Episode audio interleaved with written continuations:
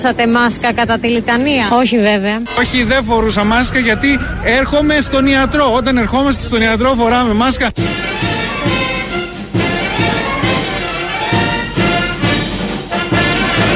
Στο Χριστό και στους Αγίους μέτρα δεν χωράνε. Τα μέτρα είναι για μας. Τις εικόνες τις φυλάμε κανονικά χωρίς μάσκα. Χωρίς μάσκα, όχι. Γιατί είμαστε εικόνες κατ' εικόνα και ομοίωση Θεού πλασμένοι.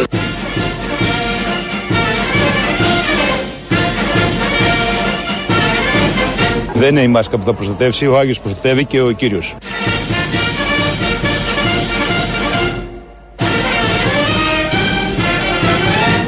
Άγιο τον περιμέναμε και πέρσι, αλλά δυστυχώς δεν τον βγάλανε. Τουλάχιστον φέτος τον βγάλανε και ελπίζουμε να μας πάρει και τον κορονοϊό και όλα.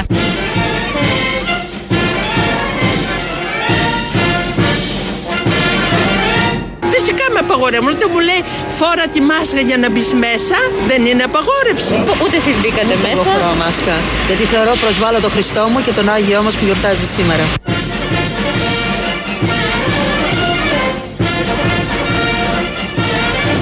Τι να φοβηθώ, μέσα στην εκκλησία είμαι να φοβηθώ.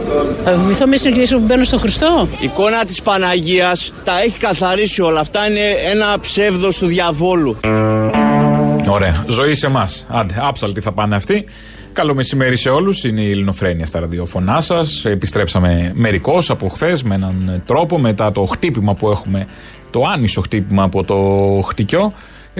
Που μάλλον θα έχουν και αυτοί που ακούσαμε, όλα αυτά έγιναν στον Άγιο Δημήτριο στη Θεσσαλονίκη. Θα τους σώσει η εικόνα, θα τους σώσει το ένα το άλλο. Καταλάβατε την επόμενη διάδοση στη Θεσσαλονίκη πώς θα γίνει, ξέρουμε όλοι. Έγινε και πέρσι, έτσι και φέτος. Άντε να δούμε τι θα γίνει του χρόνου. Λοιπόν, είμαστε Ελληνοφρένα, τον ήχο ρυθμίζει ο Θανάσης Αθανασόπουλος. Ο Θήμιος θα είναι αυτή τη βδομάδα τηλεφωνικά, γεια σου Θήμιο. Όχι, την Παρασκευή θα είμαστε κανονικά. Ναι, sorry, μέχρι αύριο τέλος πάντων. Μέχρι αύριο, 3 μέρες. Ναι, την Πέμπτη παρελάβουμε. Την Πέμπτη παρελάβουμε, οκ. Okay, και την Παρασκευή κανονικά όπως είπαμε. Παρασκευή κανονικά. Γιατί λύγει το 10 ημέρο της καραντίνας αύριο. Εν τω μεταξύ, άκουγα την κυρία τώρα, ρωτάει δημοσιογράφος, τις εικόνες τις φυλάτε χωρίς μάσκα. Και λέει αυτή, ναι, γιατί είμαστε καθ' εικόνα και ομοίωση με τον δημιουργό. Ωραία απάντηση. Πολύ ωραία απάντηση. Έχει την απάντηση, βρήκε την απάντησή της όμως. Λογική. Πολύ. Εν τω μεταξύ, καλά θα πάει και αυτό. Όλοι αυτοί που είναι εκεί πιστεύουν ότι υπήρξε ο Άγιος Δημήτριος, αλλά δεν πιστεύουν ότι υπάρχει κορονοϊός. Ναι. Λογικό. Κι αυτό λογικό.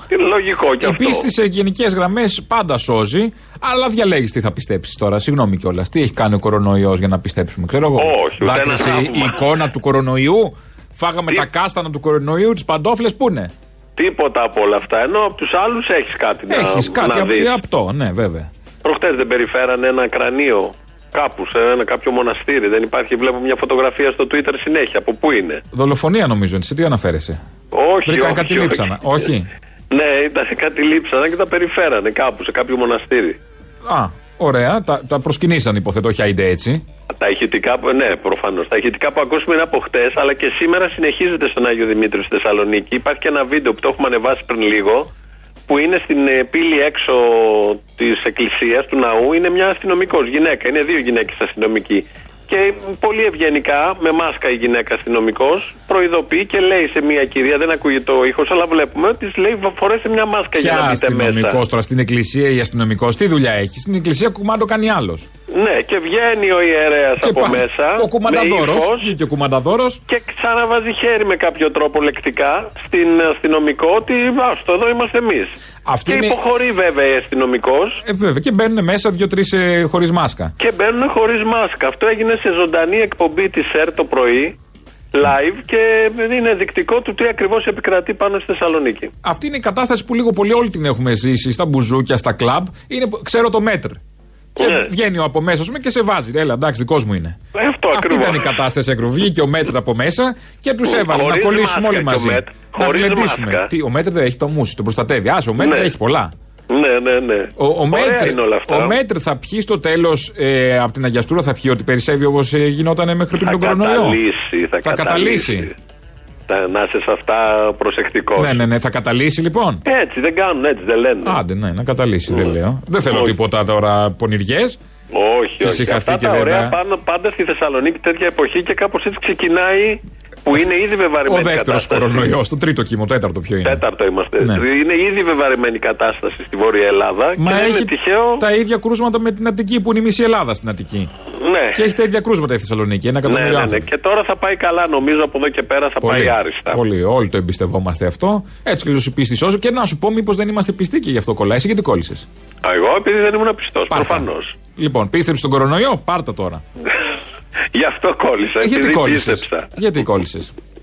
Λοιπόν. Ναι, αυτό δεν έχω απάντηση. Αυτό προφανώς είναι μια τιμωρία, δεν το συζητώ. Άμα σε βάλουμε σε debate με την κυρία αυτή που κατεβάζει τη μάσκα, προσκυνάει. Η άλλη το έβαλε και κολόνια. Κούμπησε, δεν ξέρω αν το έδωσε, κούμπησε την εικόνα και το έβαλε στο λαιμό σαν να βάζει κολόνια. Το κούμπισμα τη εικόνας. Ναι. Okay, δεν θέλω να κρίνω. Ο καθένας την πίστη του πιστεύει, δεν ξέρω, περνάει και ο κόσμος διάφορα. Είναι δύσκολες εποχές. Ναι. Αλλά δεν το έχω ακούσει σε άρωμα. Δηλαδή, έχω δει αγιασμό να το κάνουν αυτό. Με αγιασμό. Η φαντασία των ανθρώπων, η ευρηματικότητα. Προχωράει η ζωή, δεν μένουμε στάσιμοι. Ναι, αυτό είναι η ζωή. Κάποιοι έχετε μείνει στάσιμοι και κολλημένοι. Όπως βλέπεις εδώ, προχωράει η ζωή. Ναι, δεν ξέρω για πόσο θα προχωράει στους συγκεκριμένους η ζωή η δικιά τους. Δεν είμαι αισιόδοξος για μακροημέρευση μετά από αυτά που γίνονται πάνω.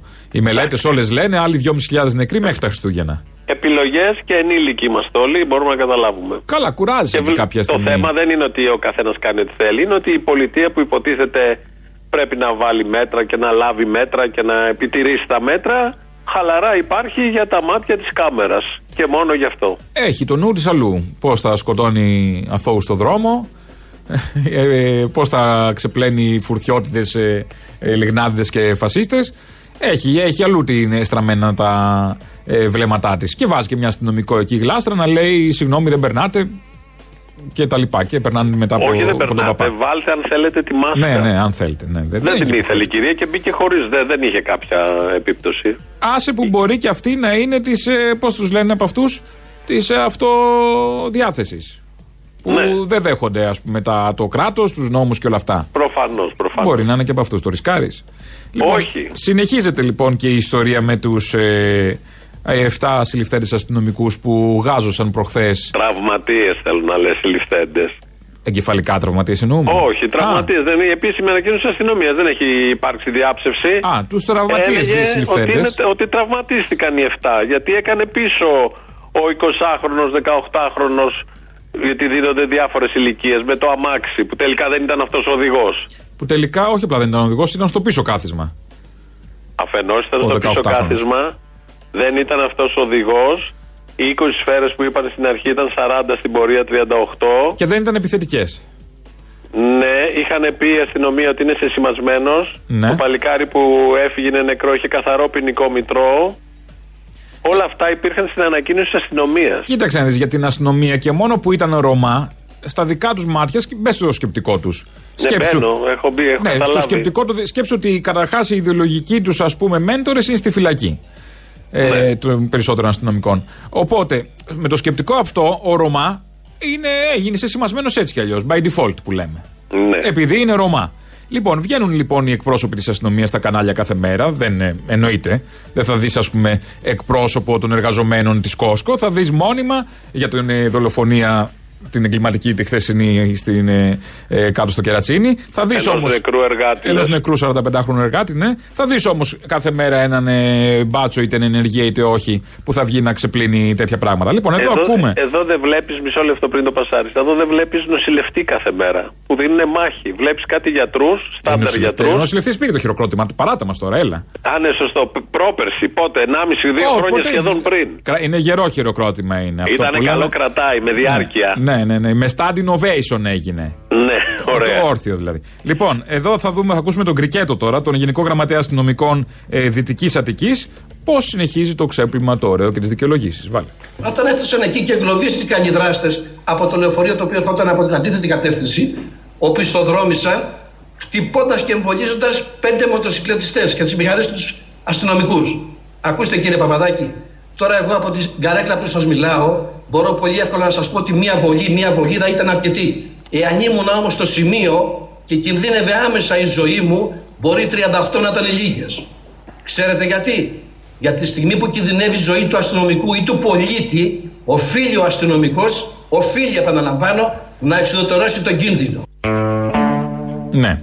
Ότι οφείλει, δεν λέω. Απ' τη μια πλευρά ήταν 7 αστυνομικοί ντυμένοι αστακοί, οπλισμένοι, και απ' την άλλη πλευρά ήταν ένα αυτοκίνητο με 3 άπλους ανήλικους και οριακά ενήλικους, που κινδύνευαν βέβαια αστυνομικοί και έπρεπε να σώσουν τη ζωή τους από αυτούς. Γιατί... Είπα ότι 38 είναι λίγες. Ναι, τι είναι τώρα, έλα τώρα. Τι είναι, 7 άνθρωποι. 5 σφαίρες, 5, 7, 35. Ένα 6 είχε γυμνιστήρας, ούτε τους γυμνιστήρες να αδειάσαν όλοι. Με όλο αυτό που έχει συμβεί, αυτά τα είπε σήμερα ο Κρικέτος, δεν τα είπε την πρώτη ώρα. Με όλο αυτό που έχει συμβεί, με το ότι οδηγήθηκαν στην εισαγγελέα, με τον νεκρό που τελικά δεν ήταν οδηγός, δεν ήταν σεσημασμένος και λευκό ποινικό μητρό, με όλα αυτά λέει ότι 38 ήταν λίγες. Ναι. Επίσης, θα μπορούσε να πει... λένε για την ικανότητα της αστυνομίας, το αν υπάκουσε στο κέντρο αυτή η ομάδα ή πήγε μόνη της, και για το πώς αδειάζεις και πώς αντιμετωπίζεις ένα αυτοκίνητο που κάνει όπισθεν ενώ έρχεται ένα άλλο φορείο και δεν το έκανε 5 φορές την όπισθεν, μία φορά πρόλαβε να την κάνει. Ενώ υπάρχει τέτοια συζήτηση, βγαίνει η συνδικαλιστής και λέει 38 ήταν λίγες. Ναι. Θα Ωραία. Μπορούσε να βγει να πει, φαντάζομαι, το ίδιο σκεπτικό, ότι 3 σφαίρες που τον πήρανε είναι χαμηλός στόχος για την αστυνομία. Ναι. Θα μπορούσαν και παραπάνω, θα μπορούσαν και καλύτερα. Ήταν και άλλοι 2 που δεν φάγανε και σφαίρα. Ναι, σωστό. Είναι λίγο μια ανικανότερη αστυνομία. Θα μπορούσε να του ψέξει. Δεν το έχει πει κανείς ότι ένα σκοτώθηκε, 2 ζούνε. Φαντάζομαι θα βγει κάποια μελέτη, κάτι του δημοσκόπηση που θα λέει ο κόσμος. Ναι, αύριο. Θα βγάλει ο Sky. Στα παράθυρα. Ναι, ναι. Και βγήκε βέβαια και ο Μπαλάσκας. Ο οποίος εκκρεμούν κάτι ΕΔΕ, τι είναι, σαν δεν βγαίνει ο Μπαλάσκας ακόμα. Συνδικαλιστής της Ελλάδας λένε. Δεν θα σε ρωτήσουμε κιόλας. Σαν πανελίστα. Γιατί το λένε πανελίστα. Οι συνάδελφοι, οι αρχισυντάκτες να βγάλουν τον Μπαλάσκας. Εσύ τι θες τώρα. Δεν έχω αντιρρήσει, αλλά να τον πει πανελίστα. Πώς λέει καινούριο. Έχω, ξέρω εγώ, τη μάρα με η Μαρίδη. Κάποιον, ξέρω εγώ. Ο Φουρτιώτης έβγαλε εφημερίδα. Γιατί να με, ο Κωστόπουλος έβγαλε περιοδικό. Θέλω να πω, σε αυτή τη χώρα ζούμε. Δεν κατάλαβα, οι ερωτήσεις οι μισές που θέτουμε είναι λάθος. Α, ναι, κουταμάρα.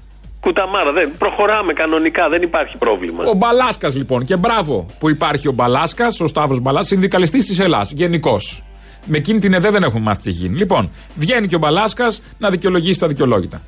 Εάν ο άτυχος Ρωμά, το άτυχο παλικάρι αυτό, το οποίο δυστυχώς έχασε τη ζωή του, δεν έβγαζε το πόδι του από τον Γκάζι και συνέχιζε αυτή η όπισθεν επάνω από τα κορμιά των αστυνομικών, θα τους είχε κάνει κοιμά, θα τους είχε κοιμαδοποιήσει τους αστυνομικούς και τώρα θα είχαμε άλλα. Εκείνη τη στιγμή λοιπόν προφανώς σε όλων των συναδέλφων το μυαλό πήγε ότι πρέπει να σταματήσει το όχημα, διότι βλέπανε πεσμένους αστυνομικούς, οι μηχανές από πάνω και ένα όχημα να είναι έτοιμο να τους περάσει από πάνω. Καταλαβαίνετε, αυτό προφανώς εκείνη τη στιγμή έφερε στο σημείο να ρίξουν όλες τις βολές, οι οποίες χαρακτηρίζονται για το διατάφτα βολές ακινητοποίησης. Δεν είναι επιθετικές αυτές οι βολές, όσες και να είναι. Είναι βολές ακινητοποίησης. Από την εκπαίδευσή μας απορρέει αυτό. Μια είδηση είναι ότι ο Μπαλάσκας έχει εκπαίδευση. Ξεκινάμε από αυτό. Δεύτερη είδηση. Και αυτοί που ήταν εκεί είχαν εκπαίδευση. Και αυτοί που ήταν εκεί. Ναι, καλά, άλλο αυτό. Να διευκρινίσουμε την εκπαίδευση εννοούμε, μάλλον στα όπλα μόνο. Τρίτο, τι ήταν επιθετικές, δεν ήταν επιθετικές. Ναι, αυτό το λεγόμενο φίλια πειρά που λέμε. Ναι. Το σκούντιξε στην πλάτη μια σφαίρα. Τρεις. Φιλικά, δεν είναι ότι είναι κάτι σοβαρό τώρα, επιθετικές και χαζομάρες, δεν είχαν τέτοια πρόθεση. Δηλαδή, τους πυροβολήσαν οι αστυνομικοί με έναν τρόπο πιο εριστικό, θα λέγαμε. Ναι. Το θέμα εδώ είναι ότι ο Μπαλάσκας λέει ότι ο δολοφονημένος ήταν ο οδηγός. Δηλαδή και χωρίς ενημέρωση, χωρίς να ξέρει τι έχει γίνει. Μα αυτό είναι το θέμα εδώ σε αυτό το μεροκάματο είναι να βγει να πει, να μπαλώσει οτιδήποτε. Τώρα, άμα είναι αλήθεια, τι και πώς, άμα είναι ανακριβές όλο αυτό, δεν έχει σημασία. Γιατί βγαίνει η δικηγόρος, τσίπα υπάρχει. Που την έχουμε τώρα τη δικηγόρο, νομίζω ακολουθεί και λέει άλλα πράγματα από αυτά που λέει ο Μπαλάσκας. Όντως, είναι η δικηγόρος όχι του νεκρού, του συνοδηγού. 16χρονη, η κυρία Βούλα Δημητριάδου, η οποία μας δίνει λίγο φως και μια άλλη οπτική στην υπόθεση. Ο πελάτης μου, κύριε Παυλόπουλε, όσο κατάφερα να συζητήσω και αυτό μέσω συγγενούς του, γιατί νοσηλεύεται, εγώ έχω αναλάβει τον τραυματιστέντα, τον 16χρονο. Να πούμε ότι στα αυτοκίνητα επέβαινε στη θέση του συνοδηγού ο 16χρονος. Αυτός ο οποίος σκοτώθηκε από σφαίρες από τα πυρά είναι αυτός που καθόταν πίσω 20χρονος, στο πίσω κάθισμα, και αυτός που διέφυγε και κατά πληροφόρηση που θα παρουσιαστεί, ο οδηγός είναι ο 15χρονος. Λοιπόν, αυτό λοιπόν συνέβη άσχετο τι λέει ο Μπαλάσκας. που ναι, σαφώς έχει λυπή ενημέρωση. Επειδή γράφτηκαν ψέματα στην αρχή στην ανακοίνωση της αστυνομίας και έγινε αναπαραγωγή αμάσιτη από τους δημοσιογράφους, δεν καταλάβαμε και τις πρώτες μέρες και ώρες τι ακριβώς έχει γίνει. Και ξεκαθαρίζει το τοπίο τέταρτη μέρα μετά ότι είναι αυτός που σκοτώθηκε καθόταν πίσω. Και το ξεκαθαρίζει δικηγόρος του ενός. Ναι, ο Μπαλάσκας, είναι τελικά. Δεν θεωρώ ότι δεν ξέρουν οι Μπαλάσκες και όλοι αυτοί. Υπάρχει λόγος να λένε ότι ο οδηγός ήταν ο νεκρός για τη δολιότητα, ότι άρα αυτός πήγε να μας πατήσει, άρα αυτόν σκοτώσαμε. Και οδηγούσε 15 χρονών παιδί. Και 16 ναι. ήταν ο άλλος. Παιδιά. Κανονικά παιδιά. Ναι. Και 18 αυτός που σκοτώθηκε. Θα μπορούσε να βγει ο Μπαλάσκας να πει ότι, οκ, αποκλείται, δεν είχαν δίπλωμα, άρα ίσως καλά κάναμε κιόλας. Πρέπει να σταματήσει ένα 15χρονο που οδηγάει χωρίς δίπλωμα, με όποιον τρόπο, με φιλικά πειρά. Ο Μπαλάσκας δεν θα βγει να το πει, ποιος φαντάζομαι. Αλλά πολλοί κόσμος το σκέφτεται. Ότι ναι. έκανες παρανομία και 15 είσαι και τσιγκάνος, ναι, δεν υπάρχει λόγος. Το έφαγε το κεφάλι. Θα σκοτώνονται και κάποιοι. Το έφαγε, ναι. Βέβαια δεν μου προκαλεί καμία εντύπωση όταν μετά από τόσα χρόνια λέμε τι δουλειά έχει ο Γρηγορόπουλος στα Εξάρχεια εκείνη την ώρα. Προφανώς θα βγει και κάποιος να πει γιατί δεν είχε δίπλωμα και τη δουλειά έκανε 15 χρόνια εκεί πέρα. Άρα. Ο Ζακ Κωστόπουλος μπήκε να κλέψει. Ο Ζακ μπήκε να κλέψει και άλλα πολλά. Δεν αποδεικνύεται και ο Παύλος ναι. Φίσας προκαλούσε με τους στίχους που έγραφε. Ναι, πρώτον και που τι ήθελε να δει ποδόσφαιρο. Ναι, θέλω να πω ότι προφανώς όλοι αυτοί έχουν πολύ εύκολη τη δικαιολόγηση. Μα όταν συζητάμε ακόμα αυτά, πολύ εύκολα. Και όταν βγαίνουν οι Μπαλάσκες και κυριαρχούν οι Μπαλάσκες και ο κάθε Μπαλάσκας χωρίς το πει και οτιδήποτε στις τηλεοράσεις, προφανώς γεννάται όλη αυτή η επιχειρηματολογία.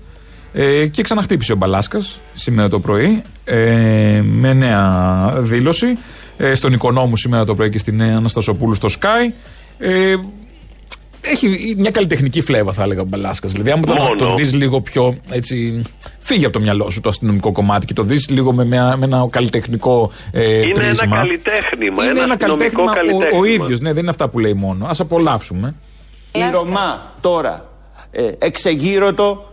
Διότι ένα 20χρονο παιδί, ένας από τη φυλή τους, θανατώθηκε. Μάλιστα. Είναι πολύ οδυνηρό. Αλλά θα υπήρχε θέμα όταν ήξεραν οι αστυνομικοί ότι εκεί που πυροβολούν ενδεχομένως να υπάρχει Ρωμά. Δεν το ήξεραν. Μα δεν έχει να κάνει με Ρωμά ή μη Ρωμά. Να σας πω κάτι. Δεν έχει να κάνει με αυτό. Παίρνω έναν αθώο άνθρωπο και το σκοτώνω εγώ στον δρόμο.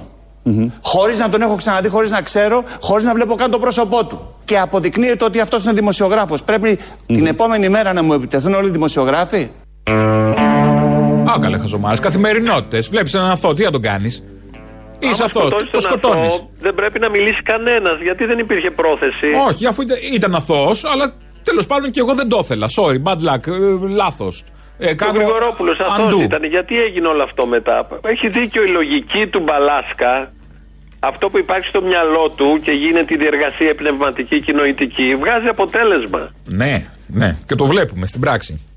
Ότι δεν είχαν πρόθεση οι αστυνομικοί να σκοτώσουν τσιγκάνο, άρα γιατί οι τσιγκάνοι εξεγείρονται σε διάφορες περιοχές της χώρας.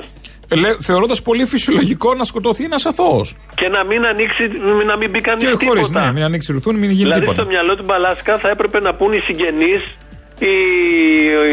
όλοι όσοι είναι με τους τσιγκάνους, να πούνε δεν πειράζει, δεν είχαν πρόθεση. Δεν το ήθελε ο αστυνομικός, να κρίμα, βγάλε έξω τα παιδιά, κατά λάθος, χάσαμε ένα παιδί, την έχουμε κι άλλα. Ναι. Ναι. Αυτό βγαίνει και το λέει στο δημόσιο λόγο και δεν κουνιέται από τους δημοσιογράφους δίπλα. Δεν απαντάνε καν. Δεν κάτι απαντάνε. Να του πούνε ότι λες βλακεία, μήπως. Ναι, όχι. Ούτε αυτό. Τίποτα. Η απάντηση είναι. Και οι ίδιοι στη βλακεία. Και τους φαίνεται λογικοφανές αυτό που ακούνε από τον Μπαλάσκα. Προφανώς, γιατί και αυτοί πρέπει. Είναι συγκεκριμένη γραμμή που πρέπει να καλύψουν έτσι κι αλλιώς. Δεν νομίζω να είναι γραμμή. Είναι κάτι χειρότερο. Είναι χαζομάρα από μόνοι τους. Είναι η γραμμή του από μόνοι τους. Είναι πίστη. Είναι πίστη. Ναι. Εθισμός στη βλακεία τόσα χρόνια με ηλίθιους δίπλα. Ο εθισμός στη Νέα Δημοκρατία είναι το συγκεκριμένο. Δεν ξέρω αν οτιδήποτε και να γίνει, πώς θα βγει ότι δεν έκανε κάποιο λάθος η κυβέρνηση, το Υπουργείο, το όργανο του Υπουργείου, οποιοδήποτε. Είναι πιο βαθύ, αυτό δεν είναι μόνο Νέα Δημοκρατία. Γιατί όλοι αυτοί παλιά ήταν κάτι άλλο. Όποιο είναι πάνω, ναι, Νέα Δημοκρατία είναι τώρα. Χθες Πασόκ, ΣΥΡΙΖΑ, ό,τι είναι. Λοιπόν, ναι. Και είχαμε και έναν τραυματισμό χθες, επίθεση, όχι απλά τραυματισμό, σε πολλούς, μεταξύ άλλων και στην βουλευτή του ΜΕΡΑ25, στη συγκέντρωση τη χθεσινή στο κέντρο της Αθήνας που έγινε για τον νεκρό 18χρονο. Και έχουμε εδώ τη Μαρία Αμπατζή, τη βουλευτή του ΜΕΡΑ25, η οποία τραυματίστηκε και βγαίνει στην Αναστασία Γιάμαλη χθες το βράδυ και μας λέει. Ήταν η πορεία για τον που αναφέρατε προηγουμένως για τον 18χρονο, ο οποίος έφαγε 36 σφαίρες, και τον συνάνθρωπό μας που σκοτώθηκε. Εμείς θέλαμε με κάθε τρόπο, με την ιδιότητα του βουλευτή, να αποφευθεί κάθε επεισόδιο που μπορούσε να δημιουργηθεί εκείνη την ώρα. Ήμουνα πάρα πολύ... Ήμουνα μπροστά στην πορεία και κάποια στιγμή έρχεται ένας άντρας μεσαιογικά και με σπρώχνει. Και του λέω, γιατί με σπρώχνετε? Άντρας στον ΜΑΤ. Άντρας στο ΜΑΤ, βεβαίως. Και του λέω, γιατί με σπρώχνετε, και εξοργίστηκε. Εξοργίστηκαν και οι άλλοι. Η αγωνιά που έφαγα εδώ και... Εδώ βέβαια αυτά, φανταστείτε, εκείνη την ώρα δεν καταλάβαινα, γιατί ήταν σε κάτι δευτερόλεπτα όλη αυτή η φάση, για να το πω έτσι απλά. Και όταν είπα ότι είμαι βουλευτής του Ελληνικού Κοινοβουλίου και σήκωσα την ταυτότητά μου, λέει, δεν με νοιάζει. Εμείς ως ΜΕΡΑ25 δεν θέλουμε μια τέτοια αστυνομία, η οποία δεν μπορεί να καταλάβει, όχι για μένα προσωπικά, γιατί είναι το λιγότερο αν χτυπήθηκε το μάτι μου ή το χέρι μου, κυρία Γιαμαλή. Το θέμα είναι ότι υπάρχουν δύο παιδιά αυτή τη στιγμή που είναι στο νοσοκομείο και έχουν χτυπηθεί χέρια και δεν ξέρω και εγώ τι άλλο. Μπροστά στα μάτια μου ήταν ένα παιδί, πρέπει να ήταν και δημοσιογράφος συγκεκριμένος, ο οποίος έφαγε γκλόπ στο κεφάλι. Πολύ μιγιάγκηχτη αυτή του ΜΕΡΑ25 καινούργια. Ναι. Δεν είναι τώρα, εντάξει. Πολύ εύθεκτη τώρα. Αθώα μου φάνηκε πολύ. Δηλαδή, εμείς του ΜΕΡΑ25 δεν θέλουμε αυτή την αστυνομία. Τι λες, αγάπη μου, το ρώτησε το Θεοδωρικάκο τον Κυριάκο. Τι αστυνομία θέλουν, τι μας νοιάζει. Και εντωμεταξύ, αυτό που περιγράφει το σκηνικό, ότι όταν ήρθαν κατά πάνω της, λέει, είμαι βουλευτής. Προφανώς η απάντηση, σαν να το βλέπουμε όλοι μπροστά μας, είναι να λέει κάποιος Ούγγανος εκεί, δεν με νοιάζει. Καταρχάς, εξοργίστηκε, λέει το Μπατσικό, επειδή του είπε, γιατί με χτυπάτε. Ναι. Συγγνώμη κιόλας, δεν τον προκάλεσε. Τον φέρνει σε δύσκολη θέση. Του κάνει ερώτημα που πρέπει να σκεφτεί και να πάρει. Δεν είχα ετοιμάσει απάντηση. Άισιχτήρι. Τι ξέρει. Η απάντηση του μπάτσου είναι το γκλόπ. Είναι το στυλιάρι, είναι το καπνογόνο, είναι το καπνογόνο, λέω, το δακρυγόνο, όλα αυτά. Ναι. Και γι' αυτό την άρχισε η βουλευτίνα. Για κουβέντα είμαστε εδώ. Άμα ήξερε να μιλάει ο μπάτσου και ήξερε να κάνει κουβέντες, δεν θα ήταν εκεί πέρα. Τέλος πάντων, αυτά τα ωραία έγιναν και χθες και συνεχίζονται. Τα ωραία αυτά με την αστυνομία του Θεοδωρικάκου. Πολύ καλά τα πάει. Γενικώς καλά τα πάμε και με τους νεκρούς εκτός κορονοϊού. Ναι. Δηλαδή είναι ένα μέτωπο ο κορονοϊός, αυτοί που χάνονται καθημερινά, είτε εμβολιασμένοι είτε όχι, και είναι και ένα μέτωπο παράπλευρο για να μετριάσει λίγο τα θέματα του κορονοϊού. Η δράση της αστυνομίας, η δράση των αφεντικών, γενικώς βολεύει η κατάσταση. Υπάρχει και συνέπεια. Σε σχέση πάντα με την αστυνομία, να κάποια χρόνια θα δολοφονήσει κάποιον νέο. Τι χρόνια, καλέ? Στα χρόνια είμαστε. Στους μήνες δεν είμαστε. Α, ναι. Για νέο, ναι. Ναι, για νέο. Αλλιώς έχουμε, ναι. Και οι γκλοπιές και αυτά είναι καθημερινότητα. Όχι, για δολοφονία μιλάω. Για αφαίρεση ζωής. Ναι. Για αφαίρεση ζωής. Υπάρχει μια συνέπεια. Έχει κάτι η ελληνική αστυνομία από το 85 με τους 15χρονους, 16χρονους, 18χρονους. Που δεν ξέρει όμως ότι είναι τσιγκάνοι, όπως είπε ο Μπαλάσκας, γιατί κακώς τους κατηγορούμε, δεν το ξέρουν ότι είναι τσιγκάνοι. Εδώ όχι, ή δεν ξέρει ότι είναι 15χρονοι, ή δεν ξέρει οτιδήποτε τι είναι γενικώς. Τέλος πάντων, έχει μια άγνοια αστυνομία, σκοτώνει εκεί, αδιακρίτως. Δεν έχει κόλλημα με τους νέους. Τυχαίνει. Όχι. Αυτά είναι. Μην την κατηγορήσουμε δηλαδή για αυτά. Δεν είναι ρατσίστρια. Όχι, είναι αλήθεια. Σε αυτά. Ναι. Σε οτιδήποτε άλλο είναι. Είχαμε ένα τραγικό γεγονός χθες, ένα δυστύχημα. Σε έναν 45χρονο εργάτη της Κόσκο. Τον χτύπησε χθες η γέφυρα, τώρα αν το λέω καλά, έτσι βλέπουμε και από τις ειδήσεις ότι το λένε, το χτύπησε η γέφυρα, ενώ παρατύπως δούλευε εκείνη την ώρα, ενώ δεν θα έπρεπε, ενώ γυρνάει η γέφυρα, πώς έχω παρακολουθήσει. Όχι, παρατύπως δεν δούλευε. Παρατύπως ήταν στο σημείο νόμο, εκείνη την ώρα. Με βάση τον νόμο Χατζηδάκη, δούλευαν κάποιο ωράριο, δεκάωρο αν δεν κάνω λάθος, και τους βάλανε ξανά αυτά τα σύντομα, θυμάσαι που αναλύαμε τότε στον νόμο Χατζηδάκη, ότι θα αποφασίζει η επιχείρηση όταν υπάρχει πολλή δουλειά να έρχεσαι και λίγο πιο συχνά, από ότι δεν θα κλείνει 8ωρο εκτός και θα έρχεσαι. Ναι. Και όταν δεν έχει θα μαζεύει τις ελιές. Και αυτό δημιουργεί μια κούραση και τι ελιές, στην Κίνα, στην Κόσκο. και αυτό δημιουργεί μια κούραση. Στην Κίνα έγινε εδώ, έγινε το... Ναι, το ξέρω, επειδή ιδιοκτήτη στην Κίνα και η Κόσκο. Και αυτό δημιουργεί όσο να είναι μια κούραση και μια ένταση και δημιουργεί διάφορα. Όπως και να έχει, ένας άνθρωπος χτες δεν πήγε σπίτι, νεκρός, εν ώρα δουλειάς. Αμέσως μαζεύτηκαν άνθρωποι απ' έξω και του σωματείου και εργαζόμενοι και με εγκληματική αμέλεια της εταιρείας. Έτσι καταγγέλνουν οι εργαζόμενοι. Και γι' αυτό λέω και το παρατύπος, γιατί ήταν εκτός ωραρίου, ήταν αυτό το παραπάνω που είπαμε του νόμου και τα λοιπά. Με όποια κούραση έχει μια δουλειά που δεν είναι μια δουλειά γραφείου. Ναι. Που λες θα κάτσω και 2 ώρες παραπάνω, εντάξει δεν πειράζει, στο PC είμαι. Είναι μια δουλειά που η κούραση σωρευτικά δεν βοηθάει. Μαζεύτηκαν λοιπόν απ' έξω εχθές και αποφάσισαν κινητοποίηση εργαζόμενοι κόντρα στο νόμο Χατζηδάκη και στο νόμο Αχτσιόγλου. Αν θυμάσαι, τότε που είχε μπουκάρει και το ΠΑΜΕ, προέβλεπε ότι για να υπάρξει κινητοποίηση θα πρέπει το 51% όσων δουλεύουν. Αυτά δεν τηρήθηκαν χτες και δεν υπήρχε περίπτωση να τηρηθούν, γιατί όλοι οι άνθρωποι ήταν συγκλονισμένοι από το θάνατο του συναδέλφου τους και δεν θα τηρούσαν κανένα νόμο Αχτσιόγλου και κανένα νόμο Χατζηδάκη. Και καλά κάνανε. Και σήμερα λοιπόν έχουν κινητοποίηση και έχουν και συγκέντρωση, γιατί χάνονται ζωές εκεί πέρα. Και θα ακούσουμε, νομίζω έχουμε έναν εκπρόσωπο. Τον κύριο Μάρκο Μπεκρή, είναι πρόεδρος Ένωσης Εργαζομένων Διακίνησης Εμπορευμάτων στην Προβλήτα του Πειραιά. Και τον ακούμε εδώ, τον λόγο του. Ο συνάδελφός μας είναι νεκρός. Στη θέση του Μίτσου θα μπορούσε να ήταν ο καθένας από εμάς. Εδώ πέρα δεν ερχόμαστε να εκμεταλλευτούμε τίποτα, δεν ερχόμαστε να καπηλευτούμε τίποτα και πόσο μάλλον το θάνατο και το χάσιμο ενός ανθρώπου που σήμερα το βράδυ θα πάει σπίτι του. Ερχόμαστε εδώ πέρα όμως για να αποδοθούν ευθύνες. Όσον αφορά εμάς δεν πρόκειται να τα αφήσουμε και είναι ώρα, συνάδελφοι, να πάρουμε όλα τα μέτρα για να μην ξαναθρηνήσουμε κανέναν.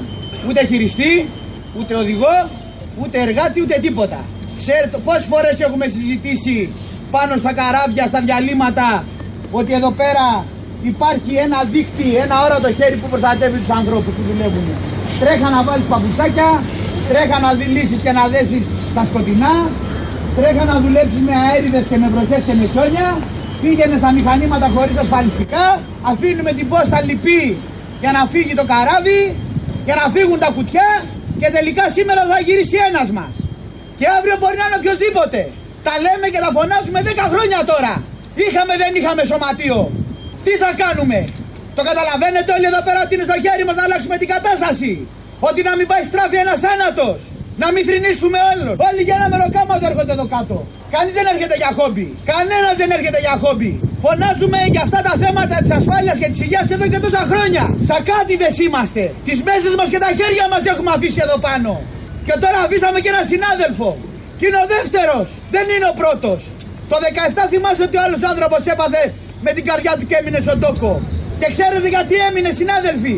Γιατί φοβόταν να φέρει το χαρτί του. Ότι έχει πρόβλημα στην καρδιά, μην δεν του ανανεώσουνε σύμβαση. Γι' αυτό πρέπει να πάρουμε τα χαπάρια μας. Τέρμα εδώ πέρα τα παιχνίδια. Έχουμε διαφωνίες, ας έχουμε διαφωνίες. Πρέπει να γίνουμε μια γροθιά εδώ πέρα και να πάρουμε την κατάσταση στα χέρια μας. Μη σάφει πια. Μη σάφει και τα κουτιά, μη σάφει και όλα και τα λεφτά. Όπως ακριβώς τα είπε ο κύριος Μπεκρής. Με υποσημείωσε αυτό που είπε, πρέπει να πάρουμε τα χαμπάρια μας. Ναι. Λέει κάτι που το λέμε όλοι με διάφορους τρόπους, αλλά αυτός το διατύπωσε με αυτή την φάση. Και με αυτή την ένταση της φωνής. Που βέβαια καλό είναι να πάρουμε τα χαμπάρια μας πριν θρηνούμε νεκρούς συναδέλφους. Είναι ένα θέμα τεράστιο, η ασφάλεια στους χώρους δουλειάς. Όλα τα σωματεία το θέτουν, ειδικά σε τέτοιους χώρους. Οι εργοδοσίες σφυρίζουν αδιάφορα, οι νόμοι καλύπτουν τις εργοδοσίες. Είναι σύνηθες αυτό και χάνονται ανθρώπινες ζωές. Και μετά θα βγουν να πούνε παπαγάλοι και λοιποί, ήταν κουρασμένος, ήταν αυτό, αυτός φταίει, δεν είδε, δεν έκανε. Αυτά που λένε συνήθως σε τέτοιες περίπτωσεις. Ήταν στο λάθος μέρος, τη λάθος στιγμή, όλα αυτά θα υποθούν. Ποτέ δεν θα αναφέρουν το συνολικό, τι γίνεται με τα ωράρια, τι γίνεται με τους νόμους που έχουν έρθει για να διευκολύνουν επιχειρήσεις και να εξοντώνουν εργαζόμενους με τα ωράρια και με τις διευθετήσεις και με τα ρεπό και με όλα τα υπόλοιπα. Τι γίνεται με τις πιέσεις των εταιριών και τους εκβιασμούς ότι αν δεν θες περιμένουν κι άλλοι απ' έξω. Μα οπότε το είπε ο προηγούμενος το 17, ενώ είχε καρδιά, δεν έφερνε το χαρτί για να μην χάσει τη δουλειά. Να. Και έχασε τη δουλειά, τη ζωή. Και έχασε τη ζωή. Και τη δουλειά, τη ζωή βασικά. Αυτά τα ωραία, τα όμορφα συμβαίνουν και στους χώρους εργασίας, που έχουμε και τον κατάλληλο σε αυτό το Υπουργείο που ξέρει από χώρους εργασίας, αν μη τι άλλο, το Χατζηδάκη. με ροδομμένο βιογραφικό, δεν έχει δουλέψει ποτέ. Μα γι' αυτό. Ναι. Άλλα ωραία ευτράπελα συμβαίνουν και σε άλλα κομμάτια της επικαιρότητας. Στον αδύναμο κρίκο. Να μισώ. Ναι. Επειδή βλέπω την ώρα. Μήπως θα βάλουμε λαό, λέω εγώ τώρα. Πάμε, δεν κοιτάς ένα ρολόι που έχεις απέναντι. Δεν με νοιάζει το ρολόι, αν κολλήσουν διαφημίσεις όλο στο τέλος. Τι να κάνουμε. Όχι, δεν γίνεται. Πρέπει εγώ προτείνω να βάλουμε λαό τώρα. Ωραία, και πάμε μετά σε αδύναμο κρίκο. Εντάξει, ναι, να μπούμε αδύναμο κρίκο. Πάμε στο λαό και στις διαφημίσεις και επανερχόμαστε. Να ρωτήσω κάτι. Ρώτα, ρε παιδάκι μου, ρώτα. Εσύ που ξέρεις δηλαδή. Πρώτα οι πατρίς και μετά όλα τα άλλα. Αλλά αυτό που λένε, ρε παιδί μου, ότι διαθέσιμο εισόδημα, θα αυξήσουμε το διαθέσιμο εισόδημα.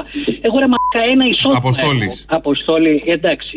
Ένα εισόδημα έχω. Και είναι όλο διαθέσιμο. Οι υπόλοιποι έχουν άλλα. Δηλαδή έχουν ένα εισόδημα. Εσύ είναι διαθέσιμο όλο για πού, για ποιον. Ξέρω κι εγώ, για να φάω, για να πληρώσω το ενίκιο, για να πληρώσω τη ΔΕΗ, για να πληρώσω τα κινητά. Α, και το έχεις όλο διαθέσιμο, εκεί πάει όλο, ρε φίλε. Εσείς οι υπόλοιποι έχετε πολλά. Έχουμε εισοδήματα. Ναι. Τα παίρνουμε από παντού. Συγγνώμη, δεν ήθελα να σου το αράξω, αλλά ναι. Σοπάρε. Και θα χρησιμοποιήσω μόνο το διαθέσιμο. Όχι, όχι, εμείς έχουμε. Εντάξει, ρε παιδιά. Δώσε και εμένα, μπάρμπα. Δώσε και εμένα. Πάρε, όρσε. Να μου λες, δεν πνίγει και εσύ ακόμα. Όχι, ήταν πνιγό. Όχι, γιατί είσαι στην Ευρωπαϊκή Ένωση. Δεν γουστάρεις στην Ευρωπαϊκή Ένωση. Έπρεπε να πάρεις. Όχι, δεν γουστάρω. Όχι, δεν γουστάρω, απάντησα. Να βάλεις μια προπαγάνδα. Δεν γουστάρω, σου λέω. Παίζεις βατραχάνθρωπος. Γιατί παιδί με επιμένεις, σου λέω, δεν γουστάρω. Γιατί να μην γουστάρεις. Δεν γουστάρω. Καπιταλισμό. Τι. Δεν περνάς καλά στον καπιταλισμό. Αφού επιμένεις, ναι, οκ. Δεν τη βρίσκεις. Άκου τώρα τι παίζει για να μαθαίνεις. Ναι. Όταν παραλαμβάνουν ένα έργο, υπάρχουν τεχνικές προδιαγραφές. Τις τεχνικές προδιαγραφές του έργου δεν μπορεί να τις ελέγξει κάποιος. Όταν λέμε έργο εννοούμε ταινία. Βάλτο εσύ και ταινία, ό,τι γουστάρεις να γυρίσεις.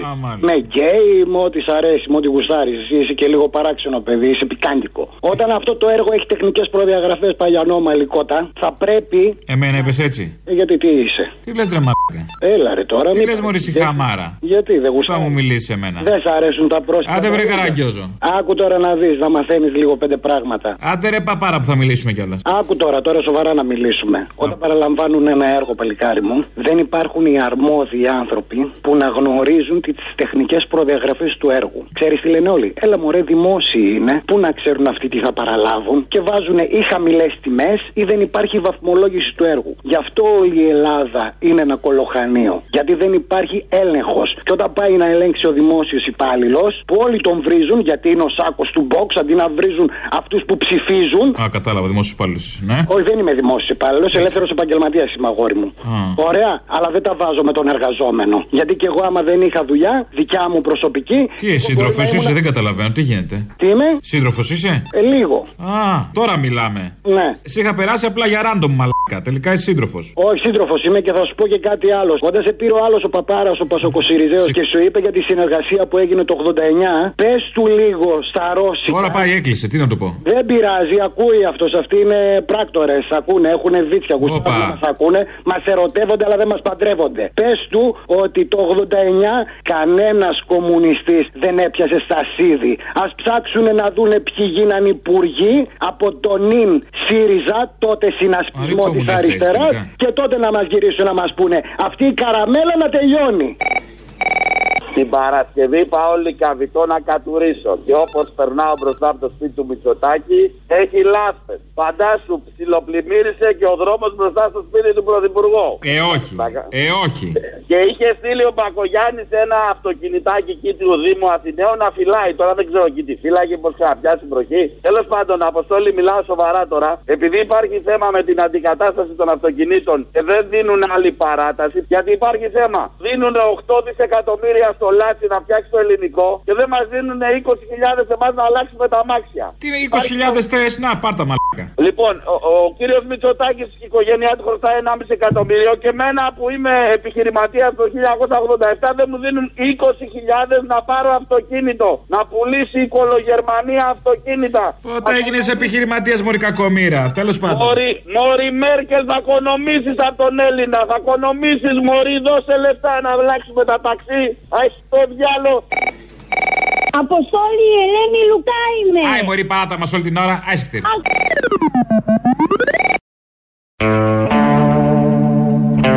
Λοιπόν, εδώ είμαστε, επιστρέψαμε. Ελληνοφρένεια της Τρίτης, που μοιάζει, θα είναι Τρίτη αλλά θα μοιάζει με Πέμπτη για λόγους COVID που κόλλησε ο Θήμιος στο Χτυκιόκα. Πού το κόλλησε, έμαθες? Όχι, δεν ξέρουμε. Να. Έχω να κάνω και μια διαφήμιση σχετική. Ναι. Ξεκινάμε στο Κύτταρο, παραστάσεις. Ποιος? Εγώ. Ωραία. 1-0. Ναι. Από το άλλο Σάββατο, το Σάββατο 6 του Νοέμβρη, για 4 Σάββατο, όλα τα Σάββατα του Νοεμβρίου δηλαδή, στο ιστορικό Κύτταρο, η παράσταση «Ζήτω το Πένθος», ένας σατυρικός επιθερησιακός μονόλογος, δηλαδή εγώ, κυμπάντα, και τραγούδια σατυρικά, πολιτικά, χιουμοριστικά και όλα αυτά, όλο αυτό που γίνεται στις παραστάσεις τα τελευταία 4 χρόνια, με μέτρα COVID αναγκαστικά, συγκεκριμένες θέσεις, πιο περιορισμένα τα πράγματα. Για εμβολιασμένους δηλαδή. Είναι για εμβολιασμένους. Όλες οι μουσικές σκηνές φέτος θα ανοίξουν για εμβολιασμένους μόνο. Ναι. Δυστυχώς δεν μας έχουν δεν μας έχουν εντάξει στην ίδια νόρμα με τα θέατρα και το σινεμά, που είναι μεικτό, πότε μπορείς και με rapid κτλ. Για την ώρα ισχύει αυτό. Αν αλλάξει κάτι θα ενημερώσουμε. Οπότε από το άλλο Σάββατο μπορείτε να κλείσετε εισιτήρια στο viva.gr. Αύριο θα πω και τηλέφωνα, δεν τα θυμάμαι τώρα. Ξεκινάμε παραστάσεις στο Κύτταρο για 4 Σάββατα από το άλλο Σάββατο. Αυτό με τη διαφήμιση. Θα ενημερώσουμε σχετικώς. Θα δώσουμε και προσκλήσεις. Θα τα λέμε καθημερινά. Είναι λίγο περίεργη χρονιά έτσι κι αλλιώς για τις παραστάσεις. Όλοι λίγο πάμε πειραματικά φέτος. Είναι η πρώτη χρονιά μετά από 1,5 χρόνο που βγαίνουμε. Οπότε θα δούμε πώς θα τα κάνουμε τα πράγματα. Ο κόσμος είναι και φοβισμένος. Γίνονται όλα αυτά. Εκτός και αν βάλω καμιά εικόνα στην είσοδο να φυλάει ο κόσμος να μην κινδυνεύει. Προφανώς, εκεί δεν θα σε ελέγξει και κανείς. Σκέφτομαι διάφορα, να βάλουν ένα παπά στην είσοδο. Να τους περνάει μέσα ο παπάς, ούτε μάσκες, ούτε εμβόλια, ούτε εμβολιακή. Κάντο ότι είναι μετρό. Α, να βάλω και μπανάνες να κρεμιούνται. Και εκεί δεν ελέγχουν. Σωστό, να βάλω κρίκους να κρατιούνται όρθιοι και καλά. Χώρο δουλειάς επίσης, και εκεί δεν ελέγχουν. Σωστό. Μπορώ να το κάνουμε όλα. Ούτε rapid και βλακίες. Ναι. Μην πεις ότι είναι κέντρο διασκεδάσεως, πες όλα τα άλλα. Οπότε θα περάσεις μια χαρά. Μα εκεί την πατήσαμε που το είπαμε μουσική σκηνή. Βλακίες είναι αυτά. Βάζομαι, δεν ξέραμε. Και εμείς πήγαμε λίγο άμπαλοι. Δεν είχαμε. Το είδες άμα δεν πιστεύεις. Αν πιστεύεις, σου έρχονται αυτά σαν επιφύλαξη. Τρέχει ο χρόνος. Λοιπόν, έχουμε προλογίσει τον αδύναμο κρίκο. Ναι. Λοιπόν, και τι συνέβη στον αδύναμο κρίκο. Ερχόμαστε. Χρύσα, ποιος σοβιετικός ηγέτης βραβεύτηκε το 1990 με τον Νόμπελ Ειρήνης? Ο Στάλιν.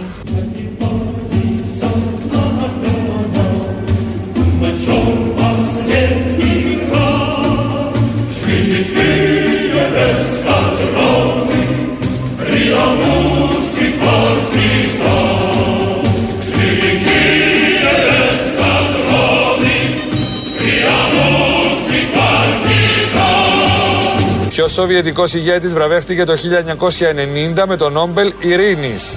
Ο Στάλιν.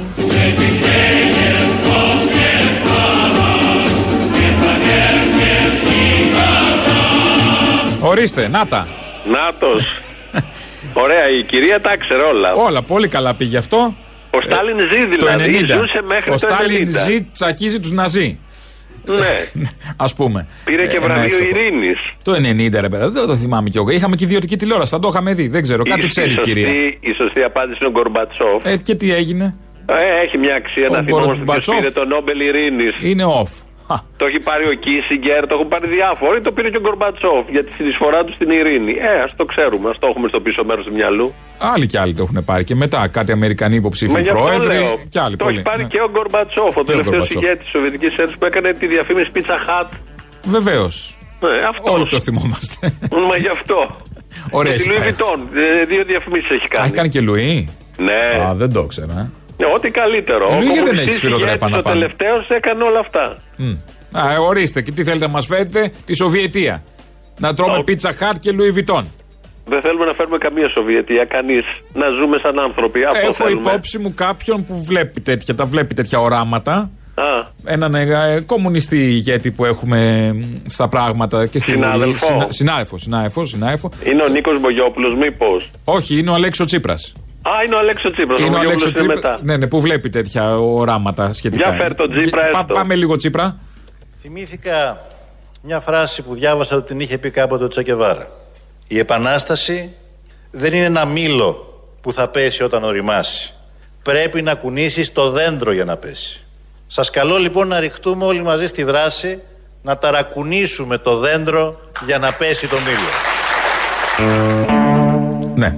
Δεν έχει υπόψη του το νόμο της βαρύτητας. Να σου πω κάτι. Θυμάμαι καλά που λέγαμε παλιά να κουνήσουμε την αχλαδιά. Τώρα έγινε κουνάμε τη μιλιά. Όχι, και τη σικιά ήξερα. Όχι, την αχλαδιά κουνάμε. Εγώ γιατί με αχλαδιά. Και τώρα όλα αυτά τα λέει για να γίνει επανάσταση. Ναι. Και θα γίνει. Με αυτά που λέει θα γίνει κιόλας επανάσταση. Ναι, στην νεολαία τους ΣΥΡΙΖΑ είναι αυτά. Τα είπε. Όπου πιάνουν, να σου πω. Και ο Άδωνης και όλοι αυτοί στα δικά τους ακροατήρια λένε άλλα. Είναι ωραίο ότι κρατάει. Άλλο τι λέει στην Ευρώπη. Λόγα της επανάστασης. Ναι, αυτό είναι το σημαντικό. Και κάποιος την κρατάει. Και κάποιος την κρατάει. Ο Αλέξης. Και μπράβο. Και θα κουνήσουμε το δέντρο και θα ξεκινήσει η επανάσταση. Ναι. Μόνο μην είστε κάτω από το δέντρο και πέσει το μήλο στο κεφάλι. Ναι. Έτσι την έπαθε κι ο άλλος. Τέλος πάντων. Λοιπόν, κάπου εδώ φτάνουμε στο τέλος. Μπογιόπουλο αύριο. Αύριο Μπογιόπουλο. Ναι, φτάνουμε τσόντες και Μπογιόπουλο. Κάνω ένα spoiler για αύριο. Αύριο θα μπλέκεται γλυκά ο Μπογιόπουλος με τις τσόντες. Θα το δείτε πώς. Λοιπόν, θα βάλουμε τώρα ένα δεύτερο μέρος της ώρας του λαού που είχαμε μιλήσει τις προηγούμενες ημέρες. Και βγαίνοντας εγώ, πάνω την ώρα θα παίζει ο λαός και οι επόμενες διαφημίσεις, θα σας ηχογραφήσω. Ζωντανά στο 2-11-10-80-880. Οπότε πάρτε τηλέφωνο να συνομιλήσουμε για να τα παίξουμε αύριο. Οπότε τα υπόλοιπα θα τα πούμε αύριο και με φρέσκους ακροατές. Λοιπόν, καλό μεσημέρι. Γεια. Ακολουθεί το κέντρο. Γεια χαρά. Άντε ρε μ***α, μία ώρα με τα κόδω τηλέφωνα. Λίγο τη γλώσσα σου παρακαλώ. 2 μέρες ρε φίλε. 2 μέρες μόνο, δεν είναι και πολλές, ορίστε. 2 μέρες Τι Ρώμη παίρνω, τον Πάπα παίρνω, πού παίρνω ρε. Δεν κατάλαβα. Δηλαδή εντάξει, έλεος, λίγο έλεος, κάτι ρε φίλε. Δεν μου λες τώρα 2 χρόνια. Είχα να σε δω και σε συνάντησα ξανά μια Κυριακή. 2 χρόνια είχα να σε δω και σε συνάντησα ξανά μια Κυριακή. Κερνούσε σούζα και κονιάκ στο καφενείο. Κερνούσε σούζα και κονιάκ στο καφενείο. Και τα καλά σου φόραγες σαν να ήταν γιορτή. Και τα καλά σου φόραγες σαν να ήταν γιορτή.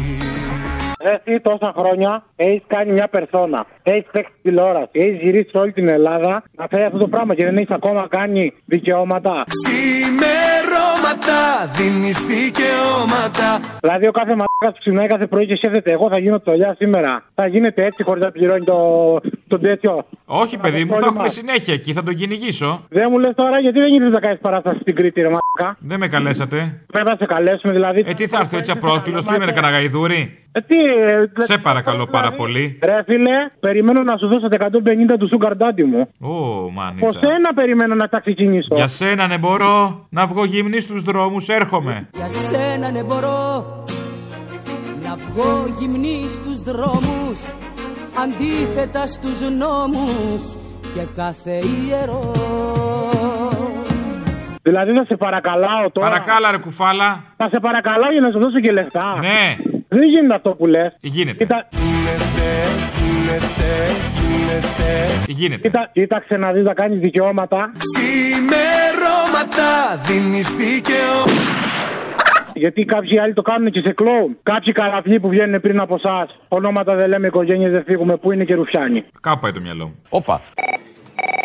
Λοιπόν, όπως ξέρεις, έχω κάνει γκάλο. Έκανα γκάλο ποιος ψήφιζε Νέα Δημοκρατία. Κανείς. Δεν μου πω ότι ψήφισε Μητσοτάκη. Τώρα κάνω γκάλο πόσοι κάναν το εμβόλιο. Έχεις βγάλει χρήσιμα συμπεράσματα, βλέπω έτσι.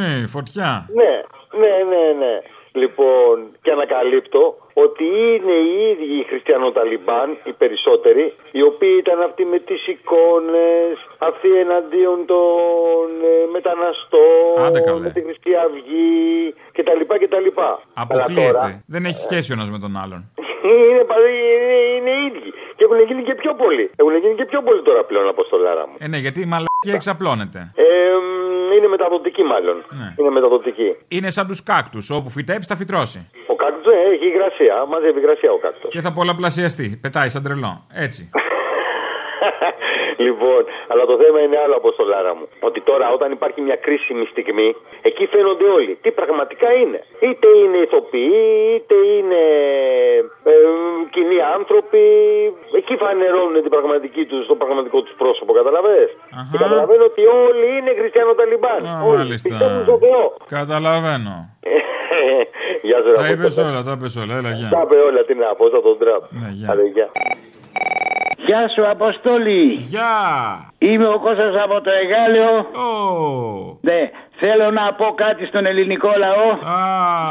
Για να ταράξω στα αρχεία τους φασιστών ναζιστές, δηλαδή τα εγγόνια του Χίτλερ. Ναι. Λοιπόν, ακούστε το καλά, Έλληνες. Έλληνες, μιλάει ο κύριος, μισό λεπτάκι, Έλληνες. Ναι, ναι. Τον φασισμό... Βαθιά καταλαβέτων. Καλά που το ξέρα. Δεν θα πεθάνει μόνος. Δεν θα πεθάνει μόνος. Καλέω το Q. Τσάκισε τον. Έλα ρε μάνα μου, μπράβο. Αυτός θα είναι ο στόχος του ελληνικού λαού και του δημοκρατικού. Λοιπόν, γεια χαρά και καλή δύναμη. Θάνατος στο φασισμό εδώ και τώρα.